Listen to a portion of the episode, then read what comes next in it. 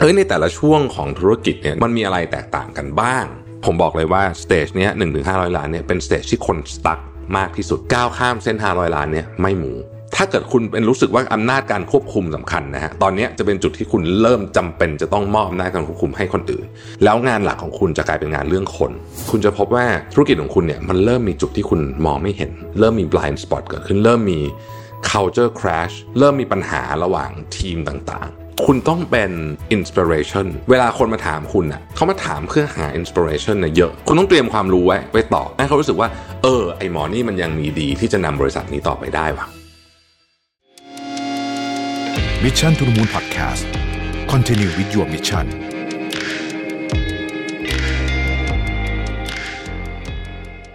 ครั้งแรกกับงาน Mission to the Moon Forum 2023 พบกันวันเสาร์ที่ 27 พฤษภาคมนี้ที่ 3 ย่านมิตรทาวน์ฮอร์สามารถซื้อบัตรร่วมงานได้แล้ววันนี้ ทาง Zip Event สวัสดีครับ ยินดีต้อนรับเข้าสู่ Mission to the Moon Podcast นะครับคุณอยู่กับเราวิทานุสาหะครับ วันนี้มีคำถามเข้ามานะฮะคำถามหนึ่งซึ่งผมคิดว่าน่าสนใจมากนะฮะแฟนรายการท่านเนี้ยเขาถามมาว่า เอ้ยในแต่ละช่วงของธุรกิจเนี่ยในในความหมายของคำว่าช่วงนี้คือช่วงของรายได้นะฮะมันมีอะไรแตกต่างกันบ้างนะครับแล้วควรจะคำนึงถึงอะไรที่แตกต่างกันบ้างนะฮะเพราะฉะนั้นผมก็จะพูดถึงสักประมาณสี่ห้าหลักแล้วกันนะฮะสี่ห้าหลักที่ที่เป็นช่วงของรายได้ที่ผมคิดว่ามันเป็นจุดที่มันมีการเปลี่ยน แต่ต้องบอกว่ารายได้เนี่ยมันเป็นตัวชี้ผมพูดถึงธุรกิจทั่ว ๆ ไปนะครับผลิตขายอะไรแบบนี้นะฮะคือ รายได้เนี่ยมันขึ้นอยู่กับประเภทธุรกิจด้วย เช่นถ้าเกิดคุณทำธุรกิจ trading นะครับ คุณอาจจะต้องคูณ 5 คูณ 10 จากตัวเลขที่ผมพูดเนี่ย ถึงจะเป็นลักษณะเดียวกัน นึกออกไหมฮะ คือสมมติว่าธุรกิจอื่นทำกับปีละปีละ50 ล้าน สมมติธุรกิจทั่วไปทำปีละ50 ล้าน ธุรกิจ trading อาจจะต้อง feel ของ 50 ล้านเนี่ยของธุรกิจ trading มันจะเป็น 200 ล้าน แต่ขณะเดียวกันถ้าเกิดคุณทำธุรกิจบางอย่างเนี่ยนะฮะอาจจะตัวเลขน้อยกว่านี้ เช่น สมมติ 50 ล้านธุรกิจทั่วไปอาจจะเทียบกับ ไม่รู้อะ25 ล้านของธุรกิจประเภทที่ปรึกษา เพราะว่าธุรกิจที่ปรึกษาเนี่ย margin เยอะนะฮะคือ margin เป็นประเด็นหนึ่งมันเป็นลักษณะ margin การแข่งขันอะไรพวกนี้ แต่ผมเอาแบบทั่วๆไปก่อนนะที่เราจะคุยกันในวันนี้นะฮะคือธุรกิจแบบผลิตและขายแล้วกันอะแบบนี้นะผลิตและขายทำ marketing อะไรแบบนี้นะฮะอารมณ์ประมาณนี้ซึ่งมันก็ก็อาจจะเป็นอันที่คนเนี่ยมองภาพเห็นชัดมากที่สุดนะครับ โอเค เรามาเริ่มต้นกันที่หลักที่หนึ่งก่อนนะครับ คือหลัก 10 ล้านบาทเวลาเริ่มต้นทำธุรกิจใหม่ๆเนี่ยนะฮะหลัก 10 ล้านบาทเนี่ยจะเป็นหลักแรกๆเนาะที่คนจะนึกถึงนะครับต่อปีนะฮะต่อปีรายได้ต่อปีนะฮะประมาณ 10 ล้าน ซึ่งรายได้ประมาณนี้ถ้าเราคิดว่าเอ่อ net profit margin ประมาณสัก 15% 20%ก็คือปีประมาณ 1.5ถึง2ล้านนะฮะเอ่อถ้าเกิดคุณจ่ายเงินเดือนคุณแล้วเนี่ยนะฮะก็ถือว่าเป็นเอ่อธุรกิจที่ใช้ได้นะอ่านะฮะในสเตจนี้เนี่ยเอ่อลักษณะเด่นของมันเลยก็คือว่า คุณจะต้องทำทุกอย่างเองนะฮะคุณจะเป็นตั้งแต่คุณจะตั้งตำแหน่งอะไรก็ได้อะคือคุณทำทุกอย่างนะทุกอย่างจริงๆนะครับ ตั้งแต่เป็นคนถ้าจะทำบัญชีก็ทำได้นะครับ นักการตลาดนะฮะตรวจสต็อกอะไรคุณต้องทำทุกอย่างอะนะฮะไปหาลูกค้าเองนะครับเอ่อเป็นเซลล์เป็นบางทีต้องเป็นคนยกของด้วยอะไรอย่างเงี้ยนะฮะเพราะฉะนั้นธุรกิจช่วงนี้มันก็จะมีความตะลุมบอลพอสมควรนะครับ สิ่งที่อยากให้สังเกตในช่วงเนี้ยคือ เออไม่ต้องสนใจหรอกว่าคุณทำอะไรบ้างเพราะว่าคุณจะทำเยอะมากนะฮะคุณจะทำหลากหลายมาก ไม่ต้องมาคิดเรื่องระบบระบบอะไรเยอะมากนักหรอกเพราะว่า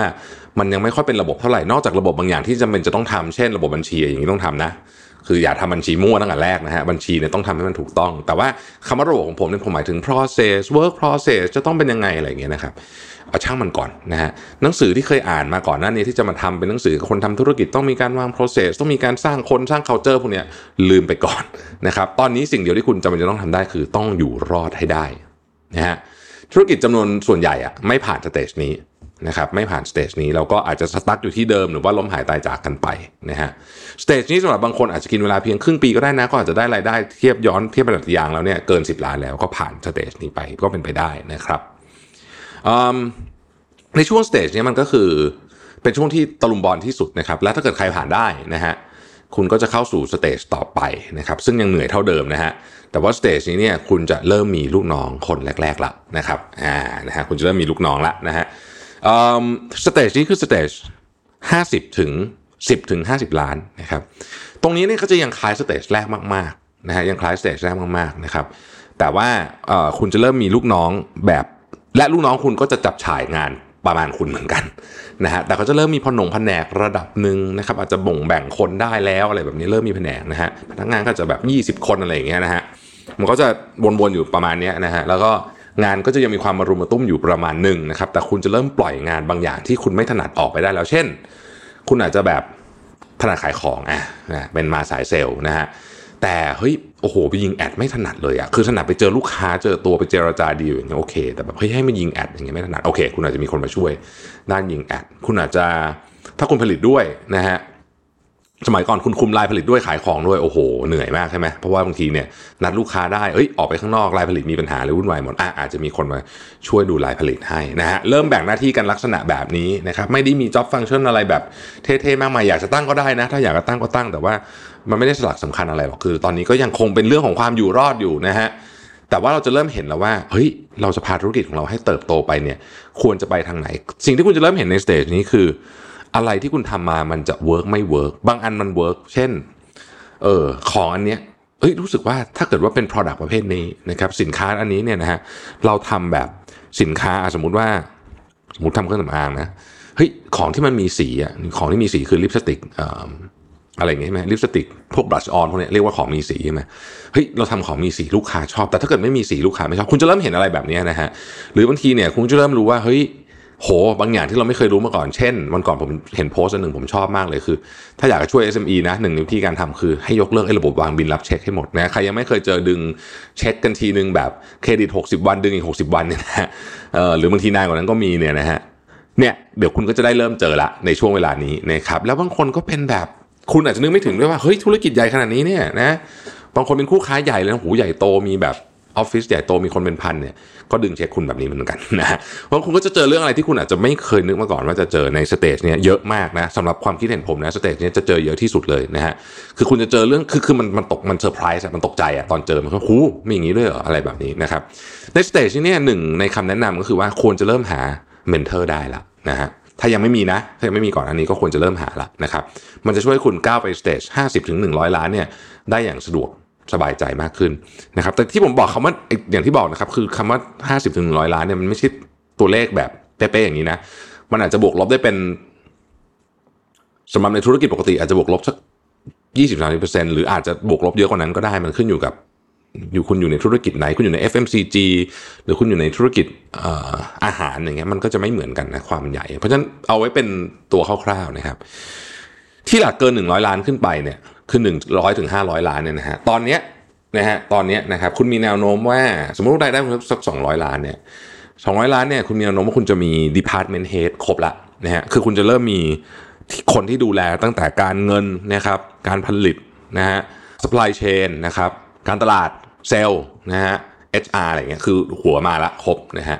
ตอนเนี้ย culture จะเริ่มมา นะครับเริ่มมีมีความจำเป็นจะต้องให้ความสำคัญกับเรื่อง culture แล้วเพราะว่าต่อจากนี้มันจะโตต่อไม่ได้โตต่อได้ไม่ได้เนี่ยมันจะขึ้นอยู่กับเรื่อง culture นี่แหละแล้วผมบอกเลยว่า stage เนี้ยหนึ่งถึงห้าร้อยล้านเนี่ยเป็น stage ที่คน stuckมากที่สุดแต่ว่าอะไรก้าวข้ามเส้นห้าร้อยล้านเนี่ยไม่หมู นะฮะไม่หมูนอกจากว่าคุณไปเลยแบบปุ๊บปุ๊บปุ๊บปุ๊บโตไปเลยเนี่ยนะแต่เส้นเนี้ยไม่ง่ายนะครับเส้นนี้เป็นเส้นที่ไม่ง่าย แต่อย่างที่ผมบอกนะฮะห้าร้อยนี่มันเป็นตัวเลขเหมือนอุปโลกขึ้นมามันอาจจะเป็น 700 ก็ได้สำหรับธุรกิจคุณอาจจะเป็น 800 ก็ได้แล้วแต่ว่าคุณอยู่ในธุรกิจอะไรนะครับแต่เอาว่าธุรกิจทั่วๆไปเนี่ยห้าร้อยล้านเป็นจุดวัดใจสำคัญอีกอันหนึ่งนะครับจุดนี้เนี่ยนะฮะคุณจะเริ่มทำงานทุกอย่างเองไม่ได้แล้ว แล้วคุณต้องเริ่มไว้ใจทีม เพราะฉะนั้นระบบ จึงเริ่มเข้ามา ตอนนี้คนจะเริ่มลง ERP คนจะเริ่มเอา low code no code platform เข้ามาทำ process คนจะเริ่มเอา tool ต่างๆนานาเข้ามามากมาย หลายคนก็เริ่มทำ digital transformation ก็ที่ stage ประมาณนี้แหละนะครับ แต่แน่นอนควรจะทำ stage ก่อนหน้านี้ก็ได้นะฮะ คือที่ผมพูดมาทั้งหมดเนี่ยมันไม่ใช่ว่าจะต้องเป๊ะๆแบบนี้ แต่ว่าอย่างที่บอกคือมันเป็นมันเป็นสิ่งที่ผมประสบการณ์ด้วยตัวเองแล้วกันนะฮะ พอถึง 500เนี่ยนะฮะโอ้โห เรื่องราวจะเริ่มเยอะนะครับ สิ่งที่มันเกิดขึ้นก็คือว่าคุณเริ่ม ถ้าเกิดคุณเป็นรู้สึกว่าอำนาจการควบคุมสำคัญนะฮะตอนนี้จะเป็นจุดที่คุณเริ่มจำเป็นจะต้องมอบอำนาจการควบคุมให้คนอื่น แล้วงานหลักของคุณจะกลายเป็นงานเรื่องคน แทบจะเป็นงานเรื่องคนอย่างเดียวเลยนะฮะคือเป็นงานเรื่องคนแบบ 90%นะนะฮะและสำคัญมากคือคุณก็ต้องคิดต่อว่าจากจุดนี้ฉันจะไปยังไงต่อ ในตอนนี้คุณเริ่มมีกระสุนละนะครับ เริ่มมีพลังเริ่มมีสามารถเริ่มมีโกชิเอตกับแบงค์ได้นะฮะเริ่มแบบ คือเริ่มเริ่มสามารถบริหารจัดการอะไรในรูปแบบขององค์กรที่เรียกว่าเป็น baby corporate ได้แหละนะฮะยังไม่ถึงกับเป็น corporate แต่เป็น baby corporate นะภาษาผมคิดเองนะก็คือเนี่ยคุณเริ่มเจรจากับแบงค์ได้ เริ่มมีการขอสินเชื่อแบบเป็นเรื่องแบบ คือมันเริ่ม flexible มากขึ้นอะอ่านะฮะคือมันก็จะแบบเฮ้ยบางคน stage นี้เขาก็เข้าตลาดหลักทรัพย์เขามีแล้วนะอ่าบางคนเนี่ย stage เนี้ยก็เข้าตลาดหลักทรัพย์ได้นะฮะบางคนก็ก็เห็นหลายบริษัทก็เข้าเนี่ย stage ประมาณนี้นะฮะ เราบอกเลยว่าเส้น 500 แถวๆเนี้ยผ่านไม่หมูนะฮะผ่านไม่หมูต้องใช้ต้องใช้อีกหนึ่งเลเวลเพราะว่าคนส่วนใหญ่เนี่ยเวลากดมาถึง 500เนี่ยก็คือไอ้ไพ่สำรับเดิมเนี่ยนะฮะเทหมดหน้าตักไปแล้ว ตอนนี้ต้องเริ่มเล่นไพ่สำรับใหม่นะฮะเพราะเนี่ยใน stage เนี้ยก็ มีความจำเป็นที่จะต้องเริ่มหาที่ปรึกษาอะไรพวกนี้คือมันจะเริ่มมีความแบบอย่างที่ผมบอกกับ Baby Corporate อะเขาจะเริ่มมี format แบบนั้นออกมาบ้างหาที่ปรึกษาจะไปยังไงต่อหรือว่าต้องหา innovation ใหม่ๆนะครับและ stage ต่อไปก็คือ 500ถึง1,000 ล้าน ซึ่งผมจะหยุดแค่ตรงนี้เพราะว่าผมมาได้ถึงตรงนี้อยู่ตอนนี้นะฮะเพราะฉะนั้นไปพูดไปไกลกว่านี้ผมก็ไม่รู้แล้วว่าเป็นยังไงเดี๋ยวต้องไปหาทางกันต่อณ stage นี้เนี่ยนะครับ1,000 1,500 ล้านผมว่าแถวๆเนี้ยเป็น step ต่อไปที่มันจะเป็นเบรกอยู่คือ จะก้าวข้าม stage นี้ไม่หมูใน stage นี้เนี่ยคุณจะพบว่าธุรกิจของคุณเนี่ยมันเริ่มมีจุดที่คุณมองไม่เห็น เริ่มมี blind spot เกิดขึ้นเริ่มมี culture clash เริ่มมีปัญหาระหว่างทีมต่างๆ เริ่มมีปัญหาระหว่าง across function เรื่องของคุณเนี่ยจะมีอยู่ล่าที่หลักๆเนี่ยจะมีอยู่สองสามเรื่องเท่านั้นนะฮะมันจะเพิ่มเรื่องมานิดหนึ่งคือหนึ่งเรื่องคนหนึ่งเป็น major สุดๆอยู่ แต่คราวนี้มันอาจจะไม่ใช่การแบบแค่โคชชิ่งหรืออะไรแค่นี้ละมันต้องเป็นการแก้ปัญหาการจัดการการเมืองภายในนะครับ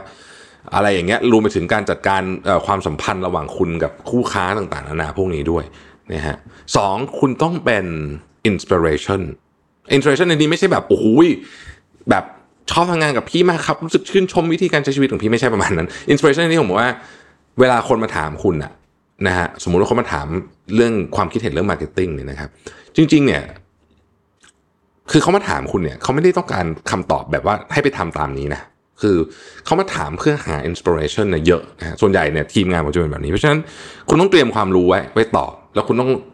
อยากให้เขารู้สึกว่า เออ ไอหมอนี่มันยังมีดีที่จะนำบริษัทนี้ต่อไปได้วะ ถ้าเขาไม่รู้สึกแบบนี้เมื่อไหร่รู้สึกว่าแบบเฮ้ย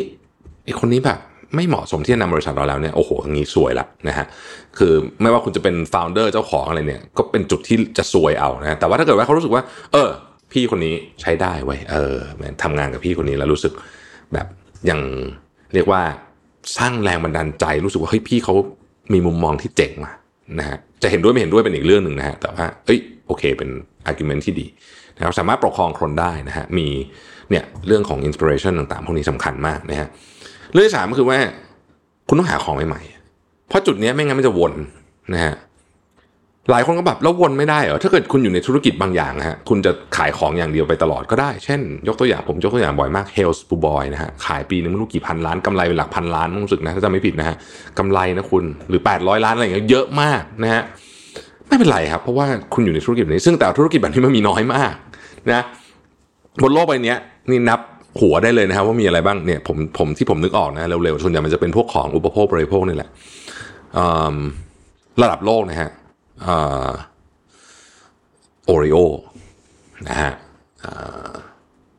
อะไรอะที่มันอร่อยอร่อยนูเทลล่าอ่านะฮะนูเทลล่าที่บอกว่าทายังลบกินก็ยังอร่อยเนี่ยนะฮะมีอะไรอีก แล้วเขาพวกนี้เขาก็พยายามออกรสใหม่ๆตลอดนะแต่ก็นั่นแหละก็เหมือนอันอื่นก็คือคนก็จะกินแต่ original นี่แหละนะฮะ Nutella Oreo Tabasco ใช่ไหมไอซอสเปรี้ยวๆมัน Tabasco Tabasco อ่านะฮะซอสมะเขือเทศ Heinz อะไรพวกนี้โอ้โหพวกนี้นี่คือแบบนะแบบว่าก็ product ไม่ต้องเปลี่ยนนะเพราะว่าคนชอบมากหรือแม้แต่กระทั่งที่เรากินกันอยู่บ่อยก็คือ Coca-Cola อย่างเงี้ยนะฮะเบปซี่อะไรพวกเนี้ยนะฮะแต่อันนั้นเขายังแข่งกันเยอะนะผมว่าไอ้พวกไอ้พวก Oreo นี่ แหมแบบคือถ้าคุณอยากกิน Oreo คุณอยากกิน Oreo ไม่ใช่คุกกี้สีดำๆยี่ห้ออื่นอ่านอกเรื่องไปแล้วโอเค กลับมาก็คือนี่แหละอินโนเวชันต้องมา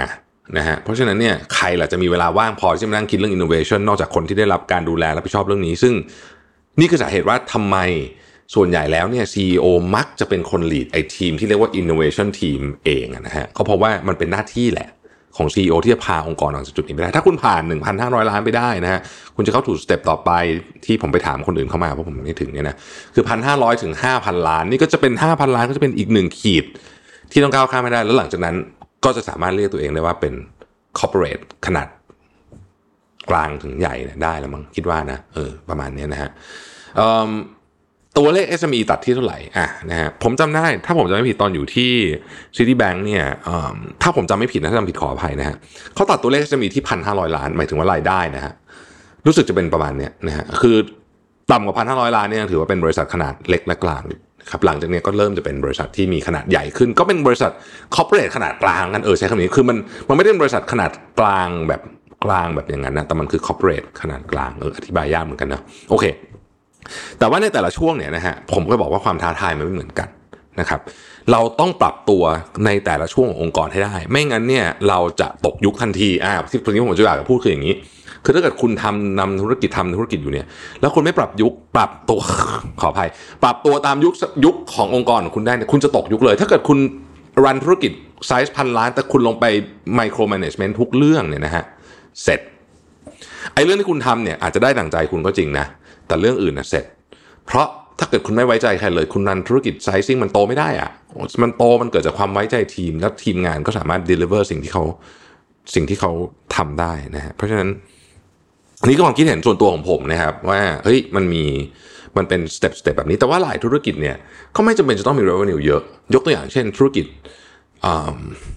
ที่ปรึกษาเนี่ยคือถ้าเกิดคุณไม่ได้อยากเป็นแบบ BCG หรือว่า McKinsey เนี่ยนะฮะคือธุรกิจที่ปรึกษามันอาจจะเฉพาะนิดนึงเพราะมันอาจจะยึดติดกับตัวบุคคลอะเช่นยึดติดกับ CEO อย่างเงี้ยสมมตินะสมมตินะมันก็จะมีความลำบากในการสเกลละนะฮะแล้วเราก็ต้องเข้าใจคำว่า scalability ขององค์กรด้วย บางองค์กรสเกลได้ง่ายนะฮะเช่นอ่าอะไรเดียดิจิ t a ล product อย่างเงี้ยนะครับคุณขายสมมติ social media monitoring tools อ่านะครับคุณ ขายเป็น service นะฮะขายเป็นเหมือนซอฟต์แวร์ service อย่างเงี้ยคุณจะสเกลไปเท่าไหร่ก็ได้ถ้าเกิดคนอยากจะใช้ของคุณก็ขยายไปเรื่อยนะฮะมันก็เหมือนกับแบบ Salesforce อะไรแบบนี้นะฮะสมมตินะสมมตินะ แต่ว่าถ้าเกิดคุณเป็นแบบ traditional หน่อยแบบของผมหรือว่าร้านอาหารนะฮะสมมตินะฮะโอเคสเกลก็สเกลได้ไหมก็สเกลได้ แต่มันก็จะมี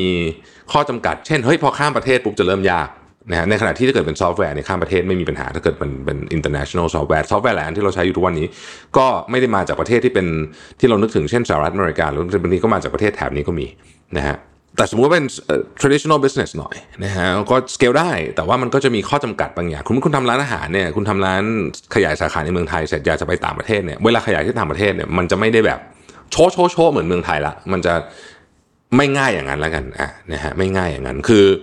ไปได้ไหมไปได้แน่นอนอย่างเราเห็นเนี่ยอะไรอะชาติรามือ after you อะไรเขาก็เปิดฮ่องกงไปเปิดอะไรกันสิงคโปร์อะไรเยอะแยะใช่ไหมก็ไปได้แต่ว่ามันก็จะไม่ได้แบบโอ้โหขยายแบบปังปังปังปังปังเหมือนในเมืองไทย เพราะฉะนั้นการสเกลมันก็จะเป็นอีกรูปแบบหนึ่งเขาจะต้องหาที่เราใช้คำว่า S curve ต่อไปนะครับ ธุรกิจที่ปรึกษา ที่ยึดติดกับคนนะครับ เช่นเขาจะต้องอยากเจอ CEO เท่านั้นไม่งั้นไม่คุยด้วยอย่างเงี้ยไอ้แบบนี้ก็จะสเกลยากขึ้นไปอีกเพราะว่ามันติดกับคนอยู่ไงมันก็จะยากขึ้นไปหน่อยหนึ่งนะครับหรือธุรกิจบางอย่างเนี่ยไม่มีความจำเป็นจะต้องสเกลเลย เพราะว่าเจ้าตัวก็ happy แบบนี้ เช่นเอาไปถามเชฟญี่ปุ่นผมเคยนั่งคุยกับเชฟญี่ปุ่นเขาก็เขามีร้านโอมากาเสะนะฮะมีเคาน์เตอร์อยู่สมมติสิบที่อย่างเงี้ยเขาทำแค่เนี้ยเขาก็ happy ละนะครับ margin เยอะมาก นะ margin ดีนะฮะขายแพงเต็มที่อยากทำอะไรก็ทำนะฮะแต่ว่าก็จะต้องเข้าใจว่าข้อจำกัดของมันก็คือเจ้าตัวเลย ก็คือว่าคุณจะลาหยุดงานได้ไม่ค่อยเยอะเพราะลูกค้าอยากกินกับคุณนะคนที่เป็นเชฟมากาเกษตรนึกออกนะคือเราอยากกินกับเชฟคนเนี้ยนะฮะคือถ้าเชฟคนนี้ไม่อยู่อะเราก็จะแบบเอ้ยยังไม่มาหรือเปล่าหรืออะไรเงี้ยคือ คือมันก็จะมีแบบนั้นอยู่ เพราะฉะนั้นเนี่ยเราก็จะแต่ละแต่ละช่วงแต่ละลักษณะธุรกิจมันไม่เหมือนกันนะครับ ยอดขายเป็นเพียงหนึ่งในแองเกิลของการวัด การเจริญเติบโตขององค์กรนะฮะซึ่งอย่างที่บอกว่าแต่ละธุรกิจมันก็ไม่เหมือนกันนะขอบคุณคำถามนี้นะเป็นคำถามที่เป็นคำถามที่ดี แล้วก็ทำให้ผมได้มาหนึ่งตอนเลยนะ โอ้โหนะฮะสำหรับ Mission to the Moon ในตอนนี้นะครับ ขอบคุณที่ติดตามนะครับ แล้วเราพบกันใหม่พรุ่งนี้ สวัสดีครับ Mission to the Moon Podcast Continue with your mission